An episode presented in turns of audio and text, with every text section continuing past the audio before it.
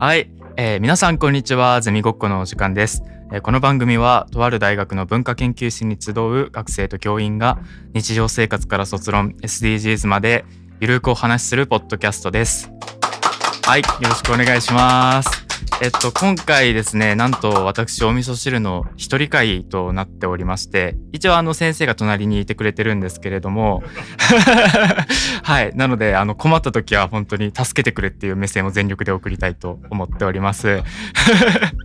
で、あの、で、今回、あの僕が一人で喋る形になるんですけれども、まあ、一体何を話すかっていうところなんですね。えー、それでですね、今回のテーマは、えー、ズバリですね、私が刀剣乱舞の京極政宗に狂わされた話というのをしたいと思います。よろしくお願いします。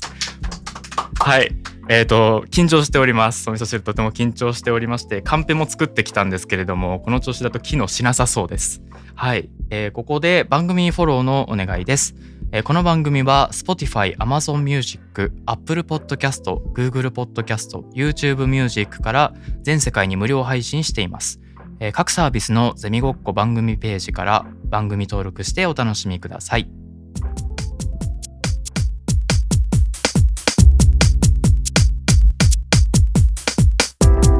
ゼミごっこ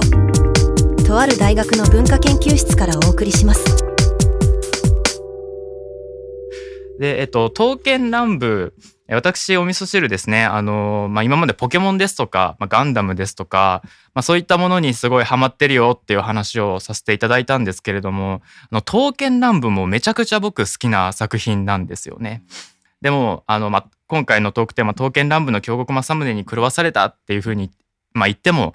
あ、そうなんやっていうぐらいしか多分皆さんね、思ってくれないと思いますので、まあ、順にちょっと解説をしながら説明をしていければなと思っております。はい。で、まずですね、あの、刀剣乱舞って何ぞやっていうところなんですけれども、こちらはですね、2015年にサービスが開始されました、あと PC のブラウザゲームなんですね。で、世界観がですね、あの、刀を擬人化した刀剣男子っていうあの、男の子たちがいるんですけれども、まあ、こちらの子たちを率いて戦うっていう、まあ、世界観になっております。でこの刀剣乱舞ちょっと名前聞いたことある方もいらっしゃるかもしれないんですけれどももうめちゃくちゃ人気が出ましてその2015年にブラウザゲームが始動してからもうスマホゲーム化されたりとかアニメ化されたりとか舞台化なんかであとなんか歌舞伎もなんかやっってるとかやってないとかっていうのを聞いたはずなんですけれども、まあ、それぐらいもうすごい人気の作品なわけですね。で、そんな刀剣乱舞でですね、えっと、お味噌汁ももちろんハマっておりまして、今回お話しするのが、えっと、スマホゲーム、まあ、ゲームのお話になります。で、まあ、簡単なですね、お味噌汁のその刀剣乱舞歴みたいなのをお話しさせていただければなと思うんですけれども、えっと、私が初めて刀剣乱舞に出会ったのが高校2年生の時なんですね。で、あの、まあ、友人の、まあ、女の子にすごい刀剣乱舞好きな子がいて、いやお味噌汁も一緒にやらんかっていうふうに言われて、最初は、あの、いやでも女の子出てこないんだよな、このゲームみたいな感じで、まあ思いつつ、まあちょっと、まあなあなな感じで始めてはみたんですけれども、まあすごい、あの、めちゃくちゃ面白いじゃんっていうことに気づいたんですよ。まあ、なんでハマったのかっていうところなんですけど、先ほどもお話ししたこの刀剣男子っていう存在がすごい大きいんですね。まあ、こちらの刀剣男子、まあ、刀が擬人化した男の子なんですけれども、まあ、こちらが全員であの100振り、あの刀剣男子のこと振り、あの数える時に振りって言うんですけど、100振り以上いまして、まあ、これがもうみんなとんでもないケメンなんですね、これが。もう美形の男の子がいっぱいいるっていう感じで、いや、かっこいい子いっぱいいるなって思いながらの、まあ、なゲームをやっていたんですけれども、その、まあ、100振り以上いる、まあ、イケメンな刀剣男子、一人一人ですね、ものすごくこう、キャラクターが立ってるんですよね。あの、元ネタっていうのかな、刀剣男子の元に、やっぱりその、実際に実在した刀剣が元になっているキャラクターですので、あの、まあ、いわゆる政宗とか、村正とか、まあ、そういった子たちが、あの、まあ、かっこいい男の子になって出てくるんですね。そのキャラ立ちっていうところで、まあ、ちょっと例えばなんですけれども、あの、私が好きな、あの刀で山姥切国広という方がいらっしゃるんですけれども、まあ、こちらがですねあの、まあ、とあるあの、まあ、別の刀がありましてその刀がめちゃくちゃ出来がいいと。なので、まあ、その刀を、まあ、ある意味模倣して作られたみたいな形模倣して作られたのが山姥切国広なんですね。すごいざっくり解説してますね。っていうのがありまして、その刀剣乱舞におけるこの山姥切国広っていうのは、なんかその自分がその模倣品として作られたことをすごくこうコンプレックスに感じていて、もうどうせ俺なんかみたいな感じのちょっとひねくれてたキャラクターになってるみたいな、まあそういう、あの、なんか深いキャラ造形みたいなのがもう全員に用意されてるっていうところもありまして、すごいなんかハマればハマるほどこう底が見えない本当に底なし馬だなっていうところで、あの刀剣乱舞を、えっと、かれこれ6年あの続けさせていただいておりますね。もう本当にあんなに女の子にしか興味がなかったお味噌汁が6年間ずっとイケメンをめで続けてくるっていうめちゃくちゃな快挙なわけなんです。まあようやくその刀剣乱舞の京極正宗っていう子についてお話をしていくわけです。この京極正宗っていうのがそのえっと2023年の8月ぐらいに確かあの刀剣乱舞に新しく実装された刀剣男子なんですね。でこのキャラクターがあの次実装されますって言ってあの公式のえっと、現 X だったと思うんですけれども、あの、キャラクターの画像が公開されてるんですよ。で、それに、僕もめちゃくちゃ衝撃を受けたんですよ。もう本当に雷に打たれたと言ってもいいような衝撃を受けたんですよ。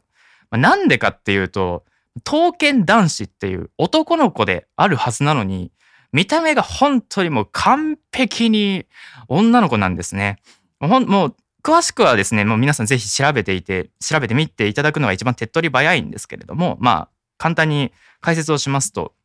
こう、まず容姿がですね、こう赤い、まあ、ゴシックスーツっていうんですね。まあ、スーツに、こうもう本当に、もう女の子ですら今時履かんやろっていうぐらいの、もう本当に短い黒い短パンを履いておりまして、それにさらに、まあ、黒いロングブーツを履いているっていう、まあ、ここでございまして、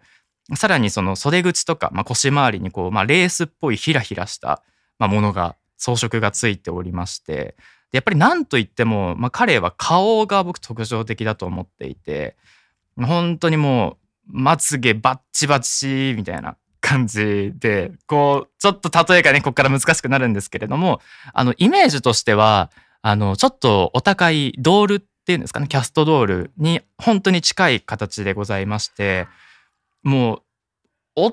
女の子やないかって本当に思ったんですよ。で、そのキャラクターももうめちゃくちゃ可愛いしっていうところで、この京極正宗っていうキャラクターが発表されてから、いやもうめっちゃ可愛い、好きってなったんですけれども、お味噌汁やっぱりあの、まあ、伊達に6年刀剣乱舞で、あの、イケメンをめでてきておりますので、まあ、ちょっと逆張りの気持ちっていうのがあったんですよ。っていうのも、今まで6年もお前は刀剣乱舞でイケメンをめでてこれまでやってきたのに、急に女の子みたいな可愛い子が出てきて、あっさりほだされててもええんかと、まあ、そういうふうに思ったんですよ。なので、まあ、一旦、まあ、冷静になろうと。ちょっと今までの刀剣乱舞の楽しみ方をお味噌汁を思い出してみなというふうにこう自分に語りかけたわけなんですよ。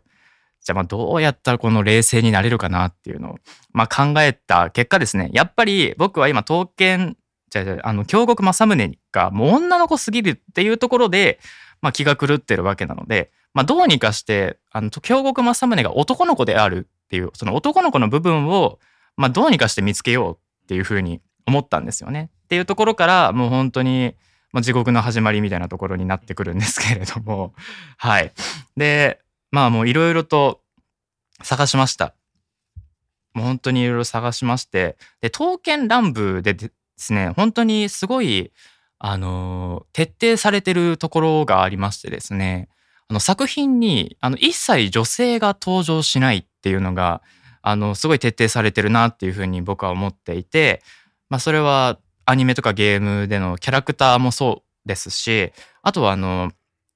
その刀剣男子のあの声優さん、声を当ててらっしゃる方も、あの一切女性声優の方がいらっしゃらないんですよね。こう、アニメとかだと、まあ、他の作品だと、例えば、あの、エヴァンゲリオンのシンジ君とかだと、あの、女性の方が、まあ、少年の声をっていう風に、あの、当ててらっしゃいますけれども、もう、刀剣乱舞は、まあ、いかに、こう、まあ、どれだけ、まあ、幼げな少年っていう形のキャラクターでも、もう徹底して男性が演じてるっていうところを、あの、まあ、すごい徹底してやってきましてですね、こう、まあそういうのもありまして、実は刀剣乱舞、今までにもですね、まあパッと見女の子じゃないこの子みたいなキャラクターっていうのが実はいたんですよ。あの、まあ、乱れ藤四郎とか、あの、茶炭なきりとかね、そこら辺知ってる方なら、ああ、なるほどなんてわかると思うんですけれども、まあでも、まあ、お味噌汁そこまで、その、まあ女の子っぽい見た目のキャラクターを見ても、まあここまで狂ってなかったんですよ。っていうのも、まあ、先ほどもお話しした通りですね、ま刀剣、その、いかに見た目が女の子っぽすぎても、声を聞けば、あ、やっぱりこの子は男の子だなっていうのがわかるんですよ。これはですね、あの僕が男の子だからっていうのもあると思うんですけれども、男性がいかに頑張って高い声を出しても、もう必ずその高い声の根元の部分が男の子だなっていうふうにわかるところがあるんですよ。あの、っていうのがありまして、声さえ聞いてしまえば、京極正宗が男の子であるっていうことを僕はもう納得できるはずだと。はっきりともう受け取ることができるはずだっていうふうに僕は確信してたんですよ。まあ、なので、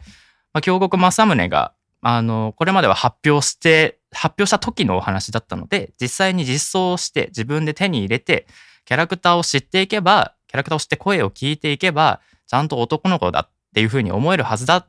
て思いながら、僕はもう刀剣乱舞やっていたんですよ。で、えっと、ついにですね、この京極正宗がゲーム内に実装されまして、あの、まあ、気になっていたキャラではあるので、もう全力で僕はそのイベントを周回して、その京極正宗を手に入れたんですよ。で、そこで、よし、キャラクターの声を聞くぞって言って、その京極正宗のボイスをですね、聞いてみたんですけれども、本当にもう、まあいい意味でか悪い意味でか期待を裏切られたんですけれども、もうシンプルに女性の声やんって思ったんですよ。シンプルに女性の声。その、これがちょっとね、この、形容するのが難しいんですけれども、本当にこう透き通った高い声なんですよ。その、まあ、高いのにどこか男性の、あの、面影がある声とかじゃなくて、もう男性がどこにもいないんですよ、声の中に。もう本当にシンプルに高い声っていうのがありまして、えっ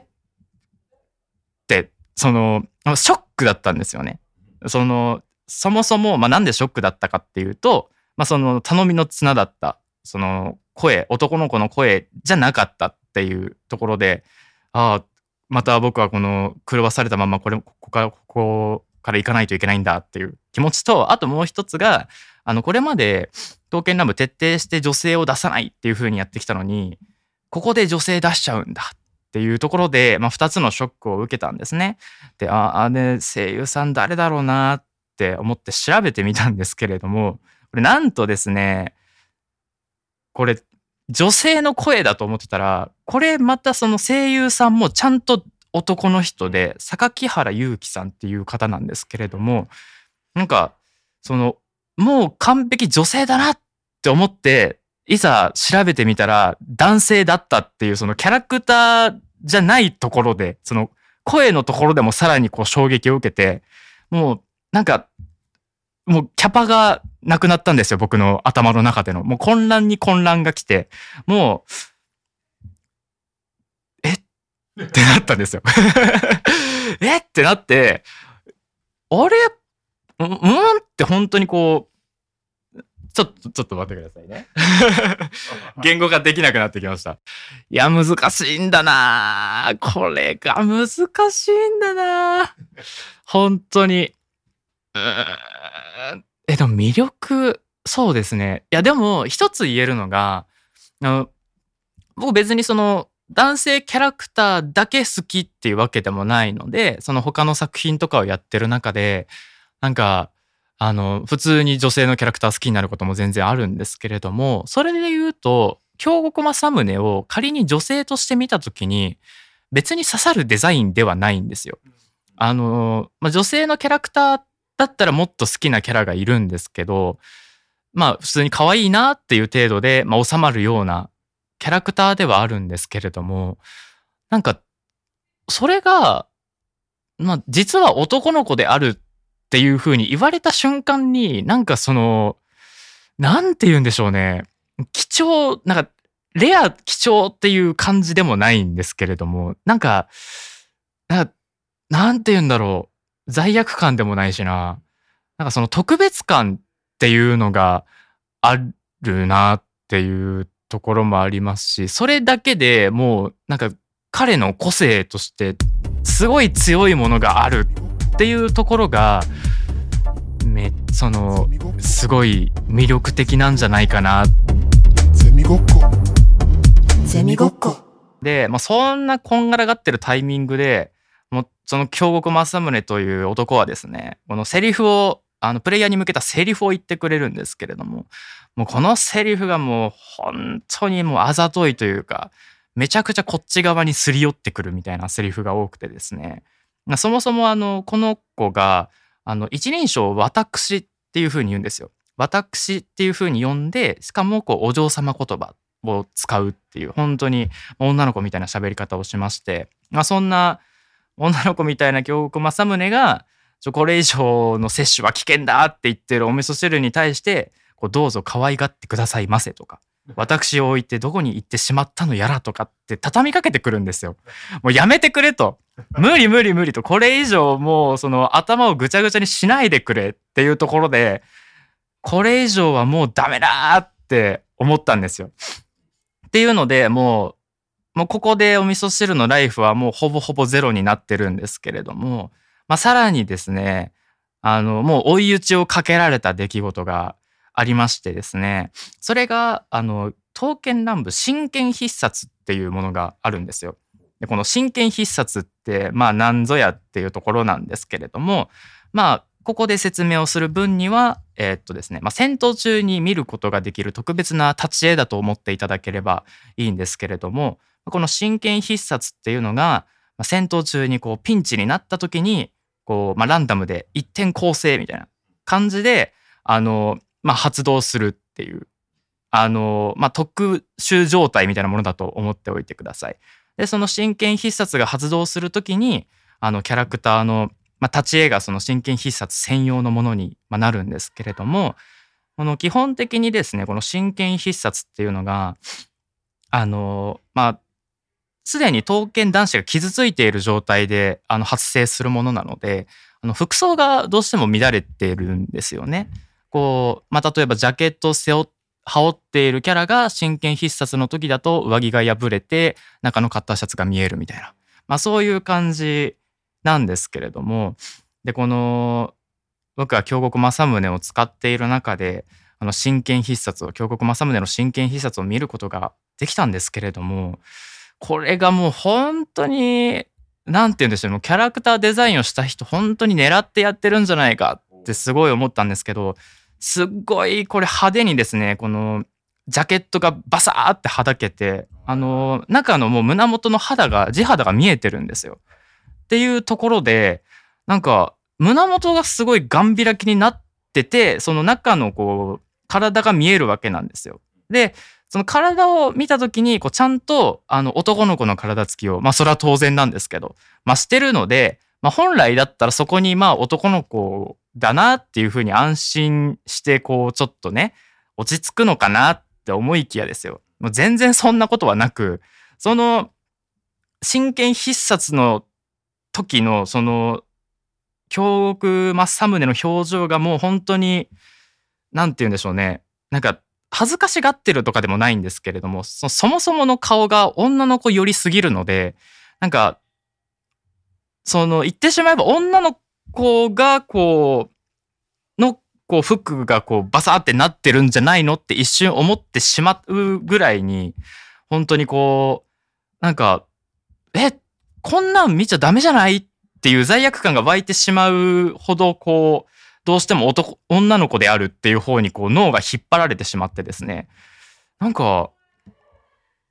せっかく男の子の部分見たのに結局悪化するっていう、あのところになりまして、これがもう本当に、なんてでしょう、もう追い打ちとなってですね、お味噌汁はその刀剣乱舞の京極正宗に、あの、もう心を奪われてしまうわけなんですよね。もう本当にこれがすごい話なんですけれども、あの、お味噌汁他にもですね、まあ、まあ、ガンダムとかはもちろんそうなんですけれども、まあ、ゲームとかもやっている中で、推しのキャラクターってできるんですけれども、なんて、なんて言うんでしょう、こう、熱量が、その、そこまで普段熱熱くないと言いますか、まあ、アニメを考えてる時はアニメのことを考えるんだけど、みたいな、こう、講師を分けてるというか、プライベートの時で、まあ、分けてるみたいな感じなんですけれども、この京極正宗についてはですね、本当にこう、電車乗ってる時にふと、ああ、京極正宗って可愛いな、みたいな感じに思うみたいな感じで、本当にね、変態みたいな感じですけれども、なんかそれぐらい、なんか、その日常の隙間時間に、こう、京極正宗が頭の中にこうたまにスッて入ってくるみたいな感じで、もうそれぐらい心を奪われてまして、これはまずいなっていうふうに思いながら、まあ、しばらく、まあ、過ごしてきたんですよ。で、そのな日々の中でですね、あの、まあ、ある出来事がありまして、この京極正宗がですね、あの、普段は、あの、元の刀がですよ、京極正宗の元の刀が、あの、皇室に収蔵されている刀でございまして、まあ、多分、普段は一般公開されてない、まあ、いわゆるレアな、あの、刀なんですけれども、こちらがですね、あの、石川県立美術館だったかなの方でですね、あの、京極正宗と刀剣、ん刀剣乱舞の京極正宗と、その石川県立美術館とかコラボしてですね、あの、実際に展示をやってくれるぞという、あの、知らせが舞い降りたんですよ。で、まあ、普段お味噌汁なかなかこう、外に出かけたりとかね、あの、しないんですけれども、これは行くしかねえっていうところで、あの、友達のね、同じく刀剣乱舞をやっている、あの、サニワたちを引き連れてですね、見に行こうぜって言って、あの、一緒に京極正宗を見るために、もう結構なね、遠出だったんですけれども、その石川県立美術館の方まで行ってきたんですよ、これが。で、もう本当に結論から言うとめちゃくちゃ楽しかったっていうところに尽きるんですけれども、まあやっぱりその、まあ楽しかったポイントっていうのももちろんありましてですね、この1点目が、あの、等身大のパネルが飾ってあったんですよ。コラあの、刀剣乱舞の京極正宗とコラボっていうところでやっていますので、その、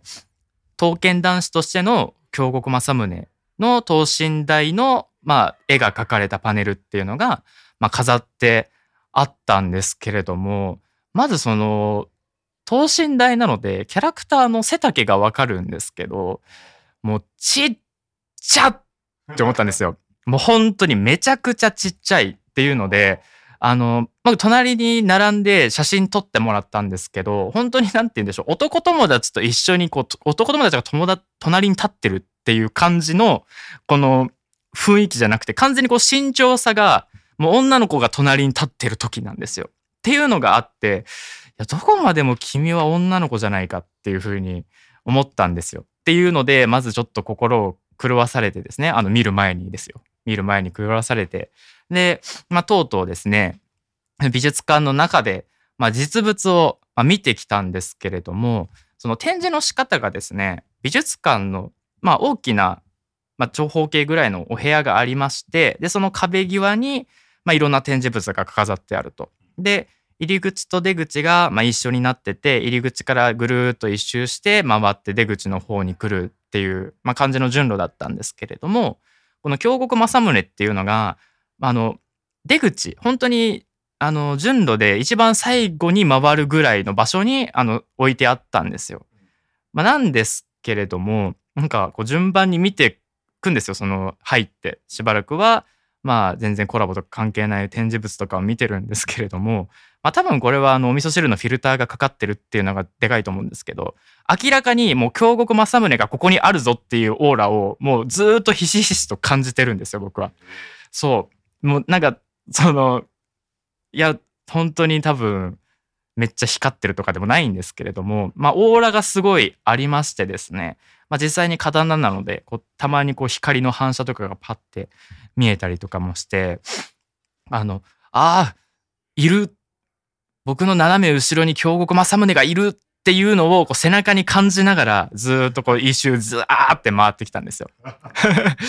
いるなーって回って見てて回ってたんですけれども。でとうとうですねあの京極政宗あの見る番が回ってきました。でやっぱりあの刀を見に行ってるわけですのでまあそのまあ綺麗だなとかかっこいいなと思うかなってなんとなく思ってたんですけれどもその第一印象がもう細だったんですよ。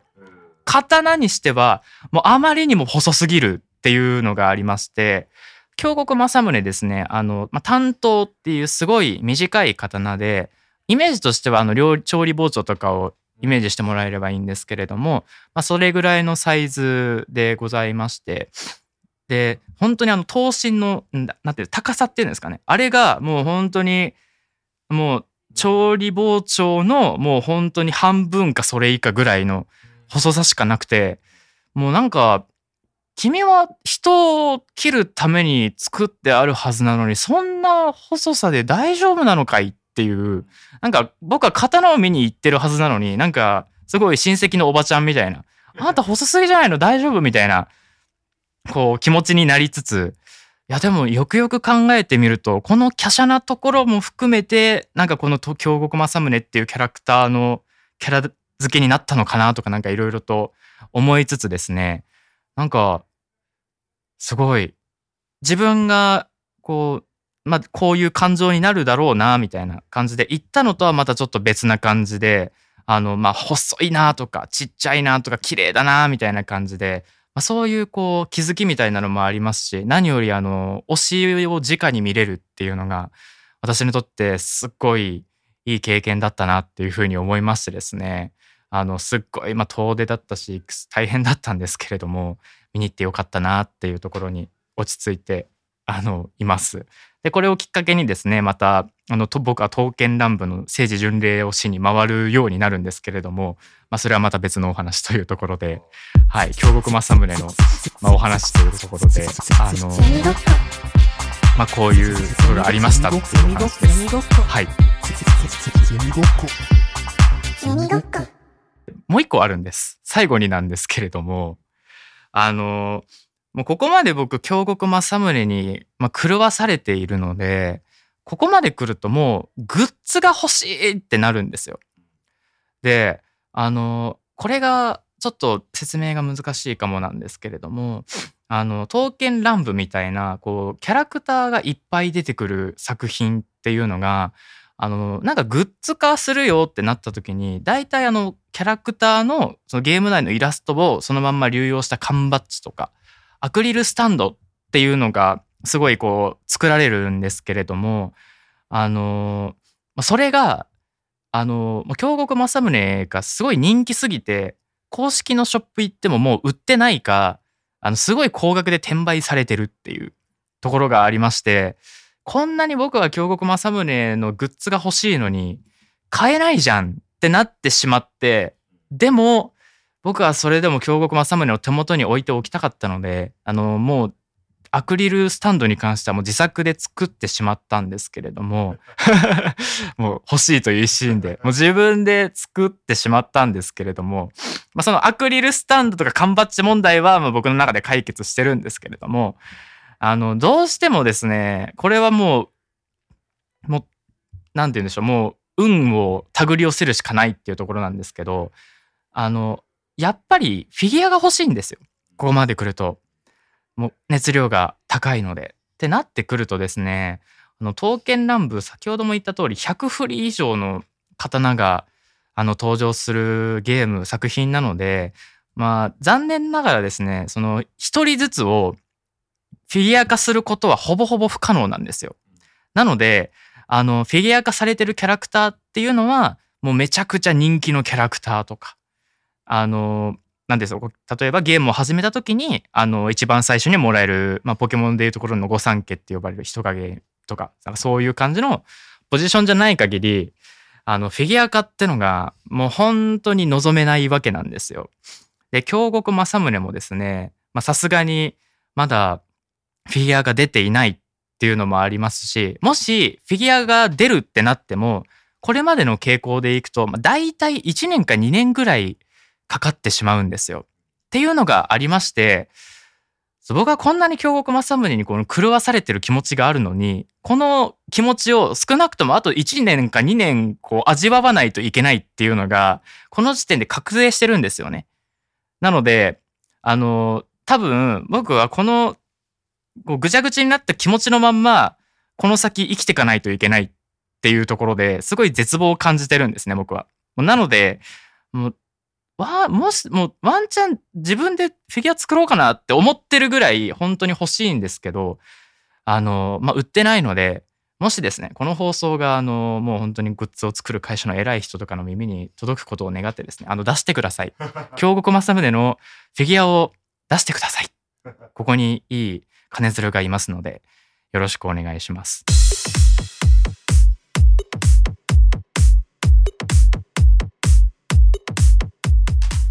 えー振り返ってですか？そうですね。あのこのゼミごっこを聞今まで聞いてくださった方にも多分ある程度伝わってるんじゃないかなっていうふうには思うんですけど本当にこうここの、まあ、ゼミを通してですねなんか自分の好きなことものに対してすごいこう真摯に向き合えたこう、まあ、約2年だったなっていうふうにまあ思っておりましてですね、まあ、もちろん卒論もそうなんですけれどもあの他にも先生とお話ししてる時とか他のゼミ生の方とかとお話ししてる時とかも今までは割とこう自分の好きなものとかをがなかなかやっぱり周りに伝わらないっていうところがあったのでこうあんま言わない方がいいのかなみたいな感じで思ってたりもしたんですけれども、まあ、それをもう全然オープンにしていいっていう環境でかつこう自分のまあ好きな題材っていうのもまあ研究としてやることができるっていうのが本当にこう自分にとって大きかったなっていうふうに思ってますし、まあ、そういうのがあったからこそあの、まあ、就活の方でも僕は割とその趣味に結構関連するようなところにあのまあ、就職をする形になるのでなんか好きなものをひたすら好きなようにやってきてなんかいいようにいったなっていう。でよかっていうことができてよかったなっていうのを本当に振り返ってみて思いますね。はい。どうでしょうか？はいありがとうございます、まあ、と言いつつもしかしたらまた出るかもしれないのでその時はよろしくお願いします。えーでは最後に、えーとお便りの、えー呼び込みをさせていただきます、えーこの番組宛てのお便りはマシュマロで受け付けております。マシュマロは匿名でメッセージを送ることができるサービスです。この番組の説明欄各エピソードの詳細欄にマシュマロのリンクがありますのでぜひそこからよろしくお願いします。はい。ということで、えーお味噌汁の一人会、えー、刀剣乱舞の京極正宗に狂わされた話は、えーこれにて終了でございます。長々とお話しして失礼いたしました。えーお聞きいただいてありがとうございました。